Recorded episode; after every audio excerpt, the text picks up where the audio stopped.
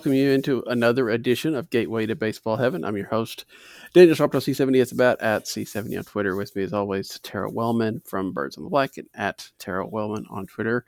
We are starting season five of Gateway here on Podbean, um, and uh, where you can download and all that kind of fun stuff. It is actually 10 years since the show started back over on Blog Talk Radio, 10 years ago yesterday. Um, Tara, it's you know you've been on this ride for almost that whole time. Um, it's it's hard to believe that you know we've had ups and downs, and it looks like the Cardinals are back on the upswing overall. Uh, I think we're a little bit more excited about this year than we have been the last couple. Yeah, it's amazing how all it takes is one name for people to suddenly say, "I'm so in love with this team. It's everything's going to be great again."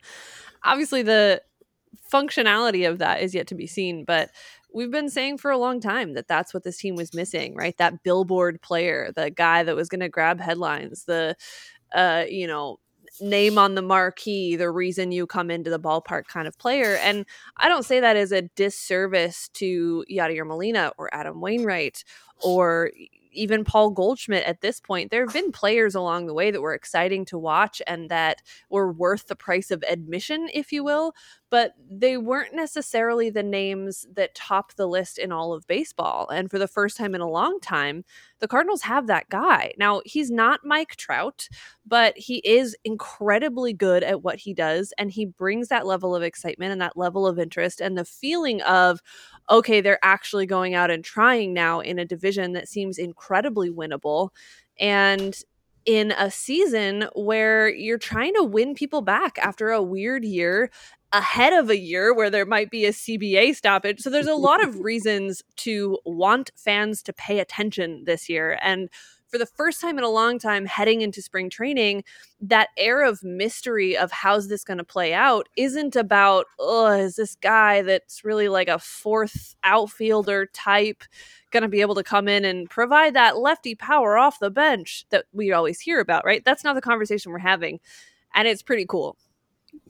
Yes, uh, it definitely is. Um, you're obviously talking about Tyler Heineman, right? That's the right. name that yes. everybody's ex- excited about. Exactly. Yeah. Yeah. Yeah. Yeah. I thought so. uh, yeah, it's it's it's nice to to have that that excitement, that buzz um, going into this, and yeah, it's it's almost uh, it's it's a it's a weird analogy to make, so that's why I'm making it. But uh, around here, as you and I were talking, it's doesn't typically do a lot of snowing um, because it's always one of those situations where, man, if it just gets cold enough and the rain comes at the same time, man, we'll have something. And it never actually meshes up like that, you know. And it's kind of the way the Cardinals have been like, well, if we have this work and if we have that work and and this team falls apart, then you know maybe we'll we'll have something. But this year, like it was today when it was like 18 degrees before it started raining, you've got all the conditions already kind of lined up for what yeah. you need. Um, and so, yeah, to, to have a, a, lineup. Now, again, that's not saying that this team is perfect by any means, but the question marks feel a little bit smaller uh, when you put a, a, gold glove slugging third baseman in the mix. Um, mm-hmm. So, I don't know why they didn't just do this sooner.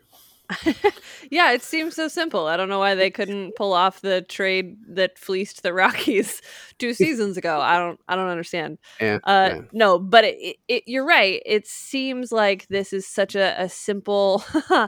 I say that laughingly because the contract is one of the most complicated we've seen it in terms of maintaining the present day value while shifting money and and moving gears and eliminating opt outs and adding them later. That's actually not simple at all. But the point I'm trying to make is the simplicity of adding a must see TV kind of player to your roster is always going to generate excitement and it's always going to look like wow the pieces are in place to do something really cool. Now, that's the excitement factor. The reality is there are still a lot of questions for this team in terms of who else is going to step up or what roles are going to be filled by players that maybe haven't had that opportunity yet. And all of those are things that we'll have plenty of time to discuss and plenty of time to adjust to, but it's been a lot of fun in the last week or so to just kind of bask in the fact that the Cardinals are not just an exciting storyline to Cardinals fans, but for the first time in a long time, they feel like an exciting story baseball wide. And I don't know how that holds up in terms of wins and losses because obviously Nolan Arenado cannot single handedly win baseball games more likely than not.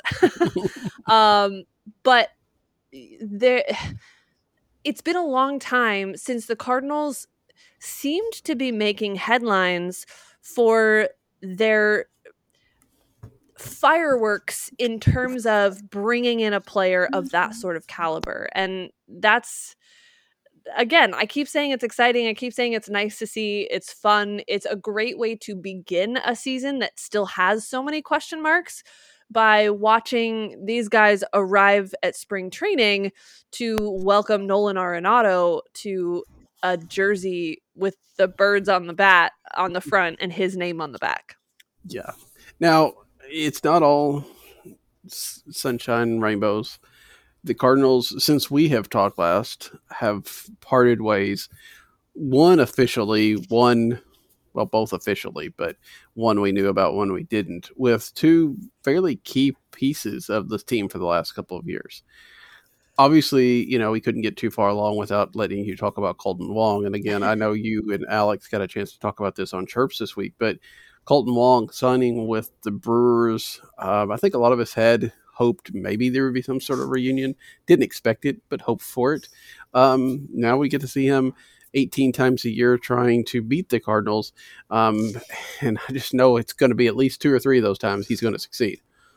Yeah, it's, man, it's hard to see this be the way that the Kolten Wong story ends in St. Louis. And I say mm-hmm. that because I know I've said this several times here. I know I've explained it on the podcast with Alex, but for anyone who eh, hasn't heard me say this or doesn't remember it, I'm not just in Kolten Wong's corner because I've become this like crazed fangirl, right?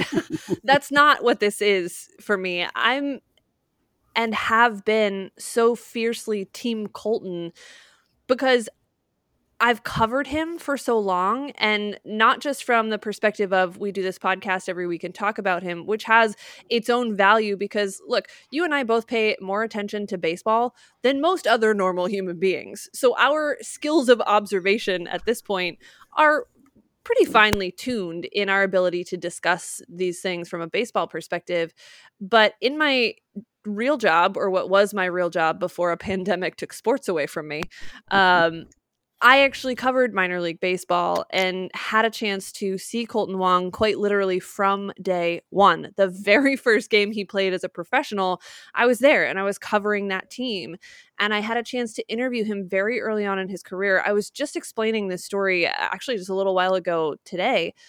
That the thing that made me such a fierce believer in Kolten Wong was the the person that I saw, the baseball player that he became in that first season and the fact that when I talk to people who cover Kolten Wong now still to this day they say the same things and praise him for the same qualities that I saw in him from day one, right? The fact that he's so teachable, that he is such a sponge and he soaks in the wisdom and the experience of everyone around him, that he's an open book far more than a lot of other professional athletes are in the way he'll talk to you in, in an interview. He's one of the most approachable professional athletes I've ever encountered. And add that sort of character piece to just the pure skill I saw on the baseball field, that's why I've always believed so strongly in what Kolten Wong could become. And to go through an era of management that stifled that so dramatically, so obviously to so many people, and then for him to finally get a chance to show what some of us have been saying was lying underneath the surface all this time only for a couple of years later his story to move him somewhere else and that somewhere else to be Milwaukee of all places it's tough. It's tough to see that be the way that this story ends. I think there were a lot of magical moments for Kolten Wong. There were a lot of really hard moments for Kolten Wong that uh, allowed us to watch him grow up and become a better grown up and become a better baseball player and do all of that under the immense pressure of the microscope of being a baseball player in St. Louis. So I you know I could talk about this forever in a number of different uh on a number of different levels and with different angles and different uh perspectives, but Kolten Wong did in St. Louis what I always hoped he would, and that was open a lot of eyes to the player that he was capable of being. And I hope that perhaps this new chapter in Milwaukee and wherever baseball takes him after that just kind of proves that point that he wasn't just good in St. Louis for a couple of years, but that he is actually the baseball player that we saw him become in the last two years, and that that will be true no matter where he plays. And while I hope he doesn't hit a bunch of walk-off homers against the Cardinals, I do hope that he continues that success because I think you know, when you encounter someone that you're left thinking, man, he's one of the good ones. You really want the best for them. And that's what I've always felt about Kolten and the way that he goes about his business. And, um, you know, I, I hope that he has the long, successful career that he I think deserves based on the work ethic and the skill set and the character that he has. Even if I will forever wish that that could have happened in St. Louis. Yeah, I mean, he's going to a place where he's always hit well. Um, he's not getting hit off Milwaukee pitching, but that may be a, a minor detail. Um, and you know, I I don't know. Kolten's not Tommy Pham in the idea that he needs to have this chip on his shoulder. Right. Um, but I don't think it hurts either. Um, I, I, think there's going to be some motivation there this year, just to, you're right, to show that it's, he still got, he's still a gold glove, great second baseman, you know, uh, a guy that can be a very integral part to a lineup. He's not the guy that's going to carry it, but he can really help your team. And so we'll see how he does in Milwaukee. I think that you're right. I think he's going to continue to to be that way. I don't think we're going to see. I don't think the Cardinals let go of him because they didn't think he was a good ball player. Right. Uh-huh. Um, they let go of him because a pandemic took care of their finances. and uh, to be fair, you know, if they knew they were working on the Arenado deal, then you start wondering. I mean, how do all the pieces work if you do bring Kolten Wong back? And granted, that's you know some that's a good problem to have, as we have said for a couple of years now about different things. Or, um, but you know, where do you, how do you do Tommy Edman? How do you do Matt Carpenter if you've got Kolten Wong playing every day at second base? I don't know, and and I don't know if the Cardinals looked forward at what they wanted to do this offseason and that fed into the decision or not, but uh, or if it was just all financial. But whatever the case, Milwaukee's going to get two years, maybe three, uh, out of of Kolten, and I don't think there'll be too many people disappointed with that. Now, that was again expected. What was unexpected was Dexter Fowler going to the Angels in a late night trade that, or, or at least a you know an evening trade that uh, don't think anybody really saw coming. Um, and I I do wonder a little bit about who asked for the trade, whether you know the Cardinals came to him or he went to the Cardinals. I know there was some discussion about the fact that he wasn't going to get the playing time. Um, just a bit of a anticlimactic end to what has been a tumultuous time in saint mm-hmm. Louis for Dexter Fowler. Yeah, similarly, it's a little bit sad just as a fan of Dexter Fowler to see this be the way that that story ends. Although if there's if there's a way to say that being traded for basically nothing was actually a better option, there is that chance, right? If Dexter Fowler came into this season and underperformed or started off slow or, you know, played even when it meant Tyler O'Neill wasn't going to play or whatever the arrangement is, right? There there are still too many outfielders and not enough spots. If that had been the case, it might have gone right back to that nightmare scenario where Dexter Fowler was playing every day his name was written into the lineup and fans took it personally and felt personally offended by the presence of Dexter Fowler and I will be honest the way that the the fan base at least the uh, vocal fan base on the mm-hmm. internet which is admittedly not likely a great representation of the fan base as a whole, but it's what we have to work right, with. Right. That portion, the way that the the fan base on Twitter, I should say, has reacted to Dexter Fowler throughout his time in St. Louis is I'm going to say this and it's going to sound harsh, but it's true. It's one of the most disappointing things I remember watching happen as a fan of this team from the sense that it felt like there was an inability to separate the performance from the person. And that was really hard to watch a lot of the time with Dexter Fowler. There was a time, if you recall, I know Alex on Chirps mentioned the time that Cardinals fans essentially bullied Dexter Fowler into mm-hmm. missing his own mm-hmm. friend's wedding to show up not at anything like relevant just winter warm up mm-hmm, mm-hmm. we're not even talking like a game or spring training or just a fan fest for for the St. Louis Cardinals but there were other times where the the vitriol on Twitter got so problematic that he left Twitter altogether. He left social media altogether and any situation in which the fans of a team force someone off of that platform that they have to connect with their fans because of their personal attacks for the performance of an athlete that's unimaginably bad in my mind. Mm-hmm.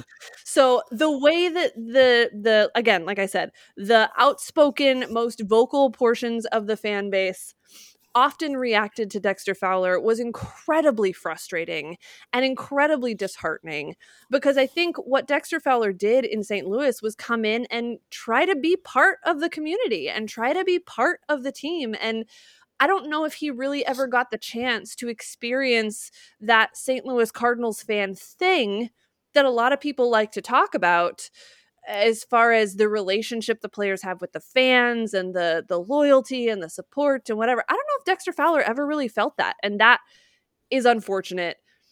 It's also fair to say he probably underperformed a significant amount of time in St. Louis from what the expectations were of him. Fair or not, those were the expectations and the reality is he was a problem a lot of the time in his inability to gain any sort of traction offensively.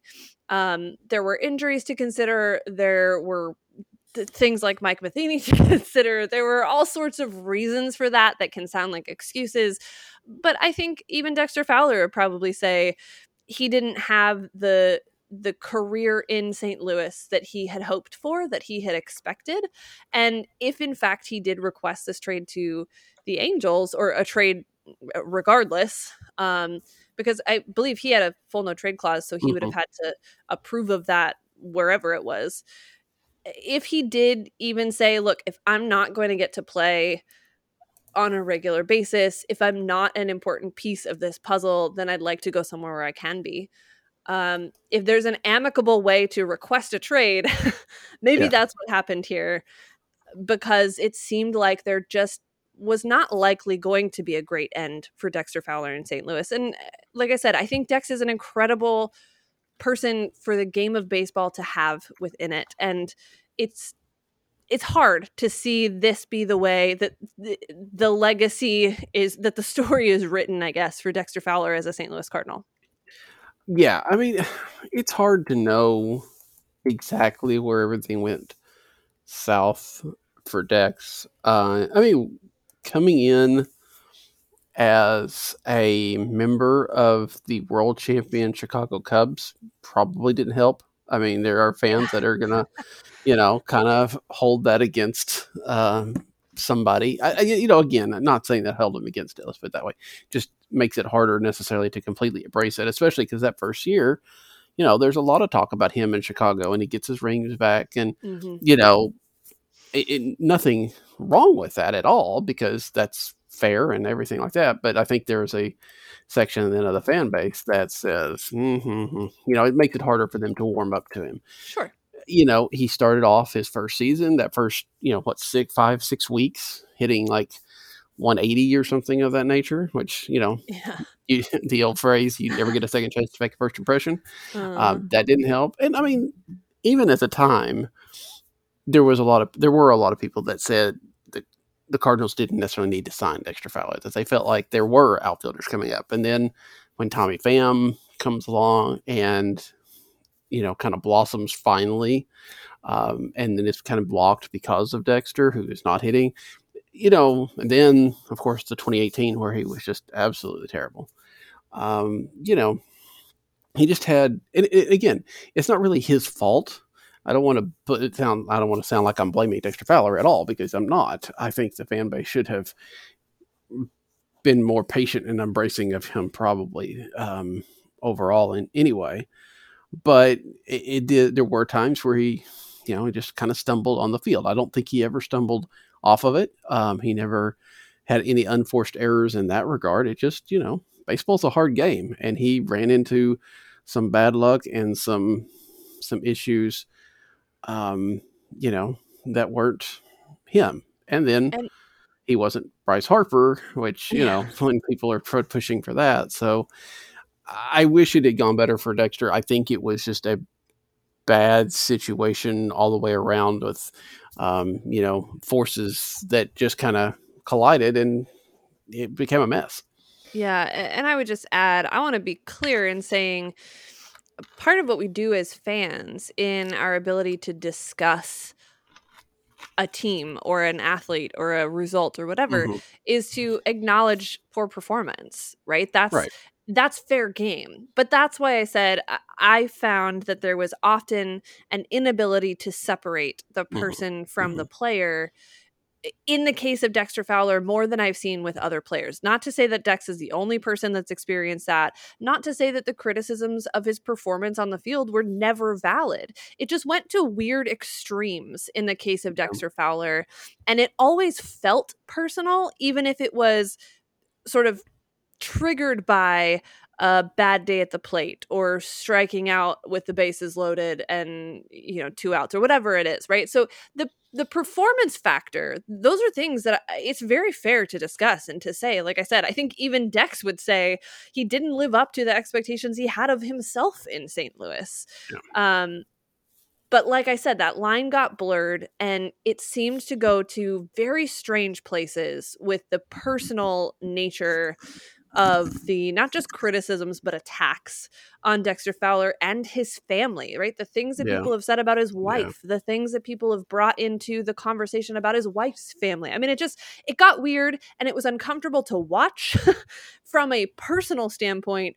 While I think it's very fair to say this team might actually be better without Dexter Fowler in the mix simply because it simplifies their options. And when he struggled and continued to play, it was frustrating. It was mm-hmm. frustrating to watch Dex struggle. It was frustrating to watch a struggling Dexter Fowler stay in the lineup all the time. I get that, and I'm perfectly happy to have that conversation. But at large, the Dexter Fowler era, I don't think will even be remembered for the performance one way or the other as much as it was the almost immediate angst of the fan base that turned into some really unfortunate uh, displays in how they related to and saw and uh, really kind of turned on at different points throughout that those years Dexter Fowler and his family. Yeah, I mean, I know that the Cardinal fan base never put the best fans of baseball tag on themselves. Right? yeah. As much as other teams base want to say that, that was that's kind of been put in there by by media, by other players, or whatever. But I do think there's a large part of the fan base that is very proud of that non- moniker. Mm-hmm. Yeah, and they're the the way the fan base reacted to Dexter Fowler did not live up to that at all. Um, and again, you're right. It's it's people on Twitter that's you know never a good place to look for rational thought. Um, but that's what we have. And and I will say, I, as far as I know, he was never like booed at Busch Stadium um, when playing. As you know. I don't I don't think there was ever this you know wave of you know anti Fowler sentiment at the at the ballpark. So maybe it is just Twitter running off at their mouth, but still, um, you know when when you're forcing players and family off of social media.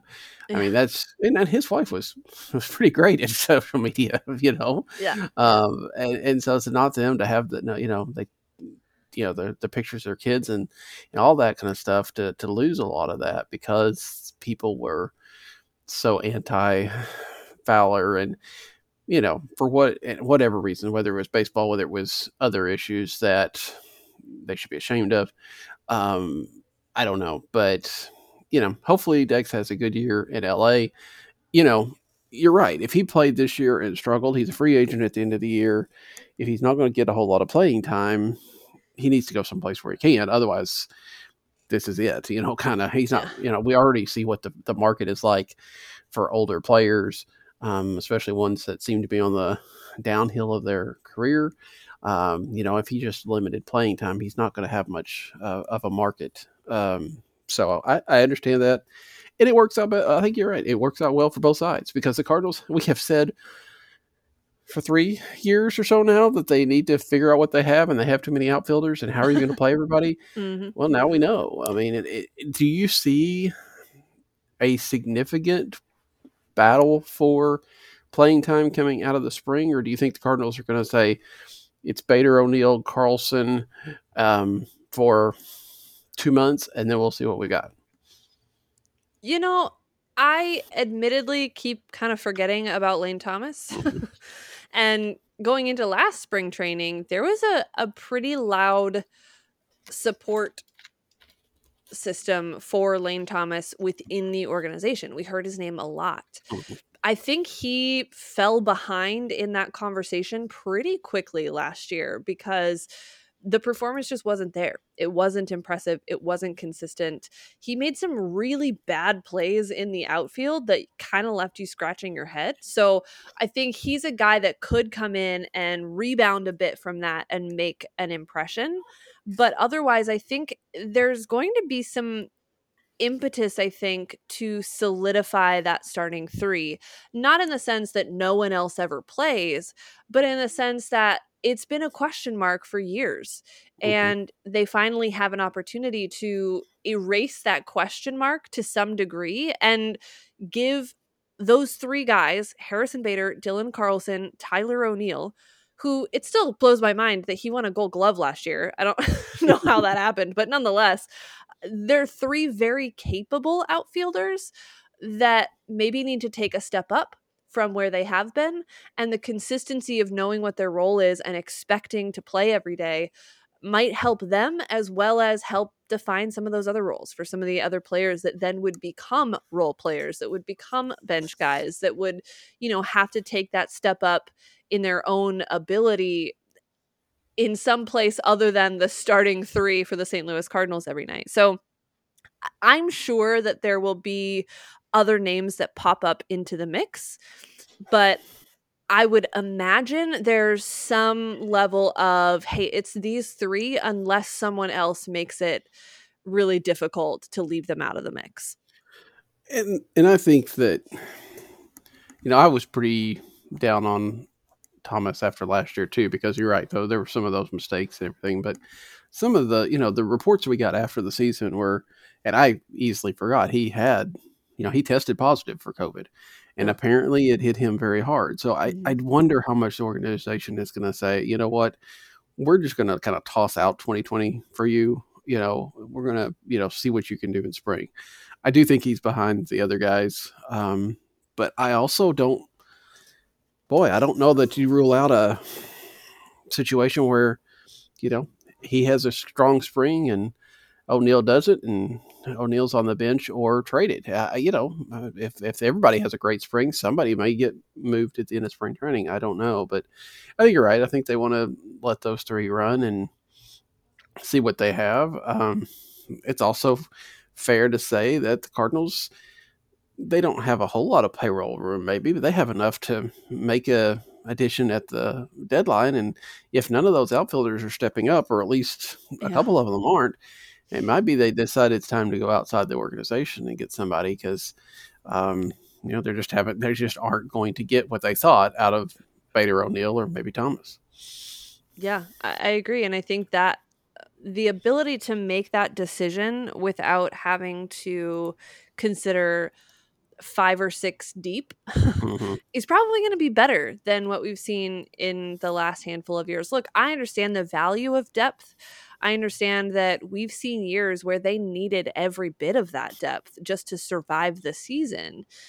Uh, so there is some benefit of having all of those options. But we've also said before this team took a, a path several years ago towards this idea of flexibility.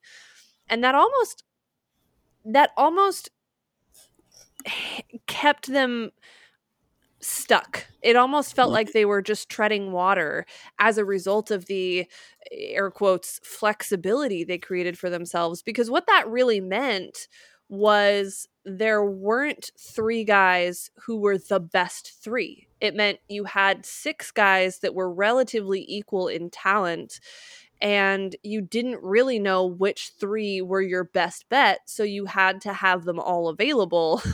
and we saw that both on the infield, we saw it in the outfield, we've seen it in the pitching staff.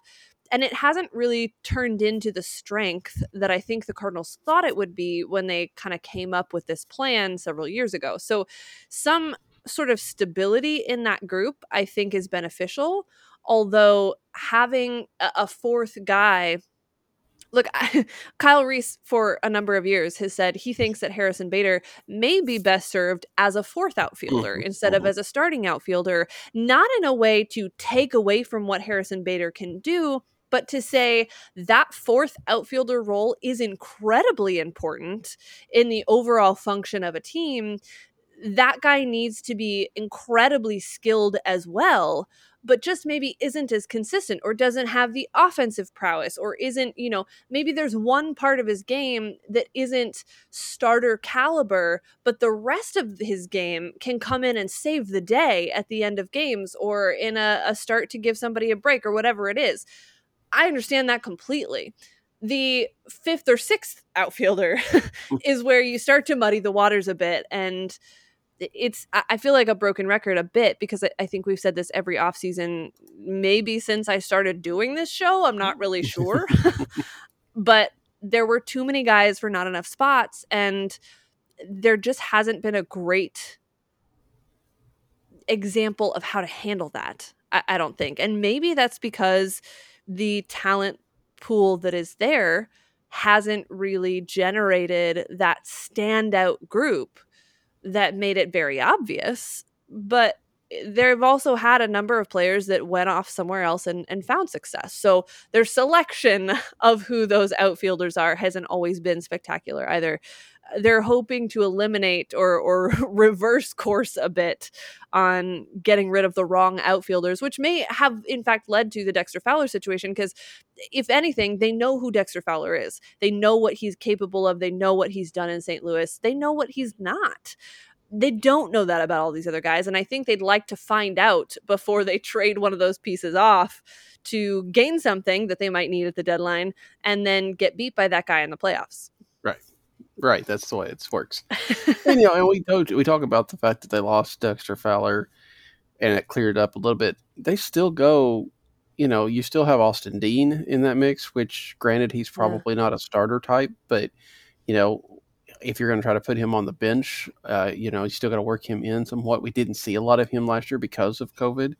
Um, and then Justin Williams, who is out of options, right. came over in the in the um, Tommy Pham traded, we still haven't seen a lot from him either. I mean, if the Cardinals are going to do anything, you know, he's going to have with him without just you know letting him go or trading him, he's going to have to be on the roster. So, um, and then of course, then they go out and sign another outfielder to a minor league deal today, and, and Matt Szczur, a former Cub.